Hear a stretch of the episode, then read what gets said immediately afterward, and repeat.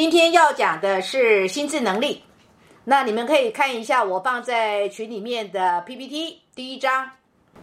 第一章呢，你们会觉得说，那这算什么讲课的内容呢？我只是要让你们知道说，透过 PPT，你们就可以看到，其实我们无时无刻都在使用我们的心智能力。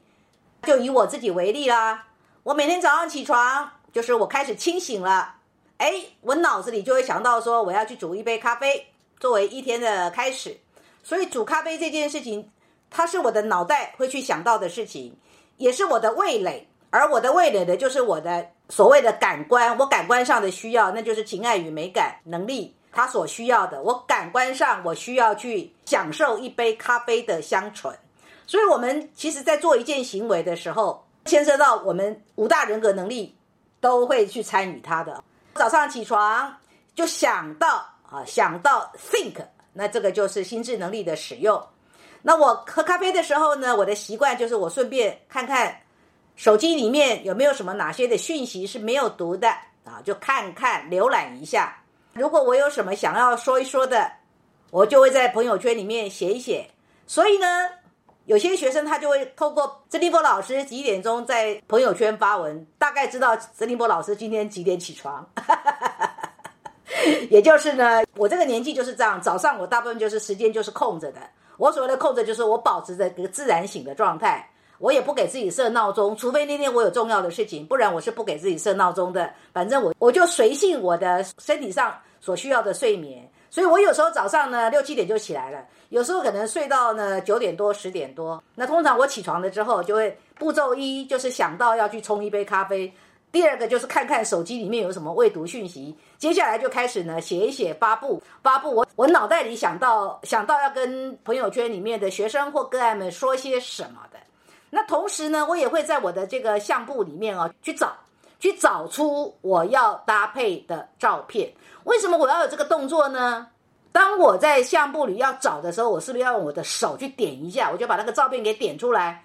那我搭配照片的需要，事实上是基于一种，基于一种更能够衬托我在朋友圈里面所写的那一段文字，不管是一个所谓的商业讯息的强化。或者是纯粹是我个人生活的感悟，它就是一个氛围的烘托。总而言之，尽可能的我会都会用照片。接下来我就开始要工作啦，我可能就坐在书桌前，打开电脑，开始在键盘上，随着我工作上所需要的内容，用我的两只手敲出键盘，而我敲出来的字句是我的思维在当下，当下我的思维它要流露什么，我就用手把它敲出来，组成一个字句。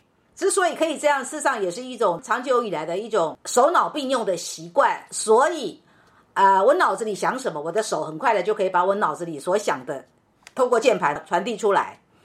接下来，我呢，因为我的金星与情爱是落在交流者，所以呢，我展现的，我举凡我所呈现出来的心智、心智的成果，我个人非常非常的喜欢用声音来做发布。所以呢，我就会自己录音，我就拿着录音笔，然后呢就开始开始录稿啊，录制。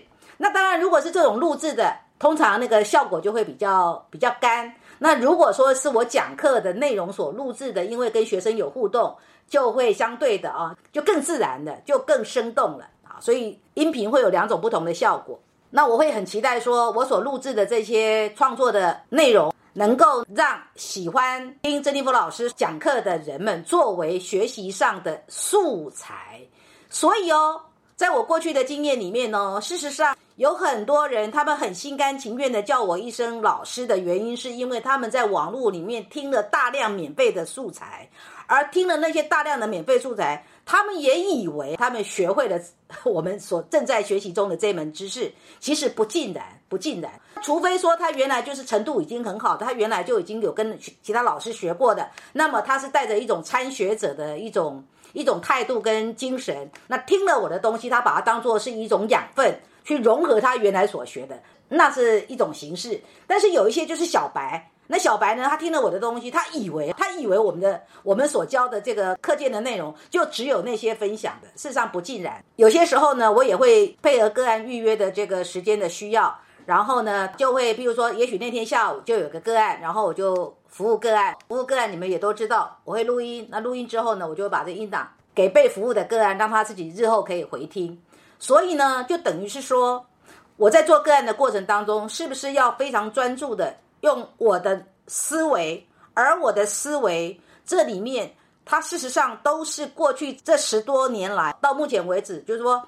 从二零零三一直到二零二零这十六七年来，我个人经由学习，而且这个学习也不单单只是我们这门活出睿智跟美善的这个知识系统，还有其他的，比如说包括易经的学习，包括其他身心灵的相关的涉猎。而这些整个在我的思维里面内化之后的心智结晶，我用这些心智结晶来跟个案做咨询的交流，或者是现在在跟你们做讲课的时候的一个当下流露出什么的一种交流的素材跟全员。那在课堂上呢，我也会跟学生们就课堂上的进度指导学生怎么样解读，解读自己的现象，解读自己的这个生活蓝图里面种种的种种的。已经在生活里面体现出来的现象，或者是还有一些学生们也许还没有能力去做连结的现象，那我就帮他引导出来。而这个用的都是心智能力。下了课以后呢，我就会让自己休息一下，我可能就坐在沙发上，然后呢，叫做你也可以说是无意识的看着电视，反正就是头脑放空，或者是说，哎，知道一下说今天呢社会上发生了什么。什么比较重要的事情，我应该要知道的。嗯，有一些空档呢，我也会想到说，哎，我们有什么事情呢，要联络一下，或者是跟哪一个学生呢，有什么事情要稍微跟他互动一下的啊，我就会跟他主动的跟他私讯。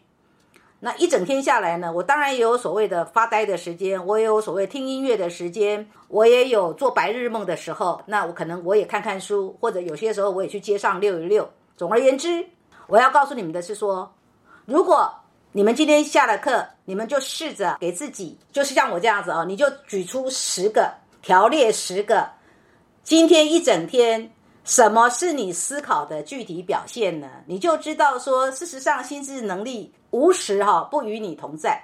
接下来我们就进入所谓心理学的探讨了，这是比较专业的论述。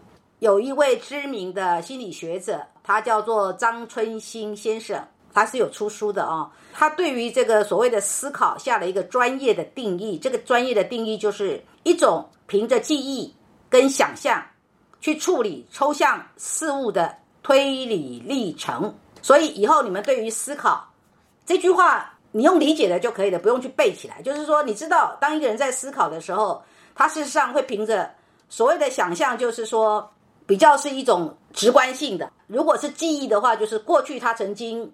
学习过的，或是过去他曾经知道的，过去他曾经接触过的种种的讯息，然后他把它拿出来作为他当下思考或思维运用上的一个素材。那思考的形式呢，可以是命题式的思考。什么叫命题式的思考呢？就是我们用语言或文字把它所呈现出来的。举例，生命的意义跟价值可以是什么？这句话短短几个字，但是呢？被问到的人可能就要开始去想，嗯，生命的意义之于自己是什么？生命的价值之于是自己是什么？那如果遇到一个自我表述能力很好的，或是对自我的这个认知跟理解能力很强的人，他可能可以洋洋洒洒的来个即兴演说，说不定一说说半个小时也是有可能。这种叫做命题式的思考，可以引发的这个回应，可以是相当的宏观。有的人讲话简洁有力，他可能就一句话就回答了一个命题式的思考。思考也有所谓的这个动作式的思考。什么叫动作式的思考呢？就是协调感知跟动作的思维，它是在实际操作当中进行的，也就是所谓的手脑并用。譬如我每天早上喝完咖啡，手机也看完了，然后呢，接下来如果我开始工作的时候，我就进入了手脑并用的阶段了。这个时候，我的两只手，我的双手也是思维的器官。所以哦，你们要知道为什么人们讲话会比手画脚，为什么会有手势？事实上，这个时候手的动作其实也在传递思维，所以手是思维的器官，而这个器官呢是用来呈现、用来呈现思维的动作啊，思维的动作。另外有一种思考能力叫做心象式的思考，就是我刚刚讲的用直观的形象来进行的思维。那这种思维的形式呢，可以是表象、联想跟想象。什么是表象呢？表象可以是单个，比如说我现在在桌上看到一个苹果，它就是一个表象。联想是呢，我把两个表象联想起来。我在桌上看到一个苹果，那我可能联想到了，嗯，在水果里面我喜欢吃的还有木瓜，那我就把苹果跟木瓜呢做了联想。虽然木瓜并不在桌上，所以我们也可以说，想象呢就是表象的联想的联想。从表象去做联想，心象式的思考，它都带有直观性、具体性。它解决的方式是一种形象手段。一般来讲，文学作品当中，文学作品，比如说有名的四大经典名著曹雪芹的《红楼梦》，或者是说英国最有名的莎士比亚，他们的作品呢，事实上很多用的都是心象式思考的写作呈现，也就是作家本身运用形象思维的创作成果。以上这个定义啊，是网络上。搜寻来的，所以要把这个网址啊交代清楚，这是一种对版权的尊重。我们这个课程前面的五堂课，自由意志也好，情绪感受、情爱与美感、心智能力、欲望与行动，事实上就是在告诉你们什么？就是在告诉你们说，我我之所以为我，我要成为的自己就是自由意志，我感觉安全的自己就是情绪感受，我享受生活中的爱与美，就是情爱与美感能力。在接收跟发射的，我是怎么样解读我生活当中所有发生的一切的事情？我是怎么样学习？我是怎么样沟通？就是我们今天课堂上的进度、心智能力，以及内在我们渴求什么，以至于我们透过行动把它表达出来，就是我们上个礼拜所上的欲望与行动。这五个都是作为一个人，你之所以作为你这一辈子。事实上，如果你要从造物主的角度，你就说这是造物主给你的天赋能力。每一个人都有自己与生俱来的天赋能力。你的心智能力如果是落在再生者，那么你自然而然就会有一种你在学习也好，你在想事情也好。事实上，学习上你都需要学的是一种很深邃的想事情，你也可以想得很深。而你这样的能力就不是一个心智能力交流者可以有的，所以说每一个人都有自己与生俱来的独特的天分能力。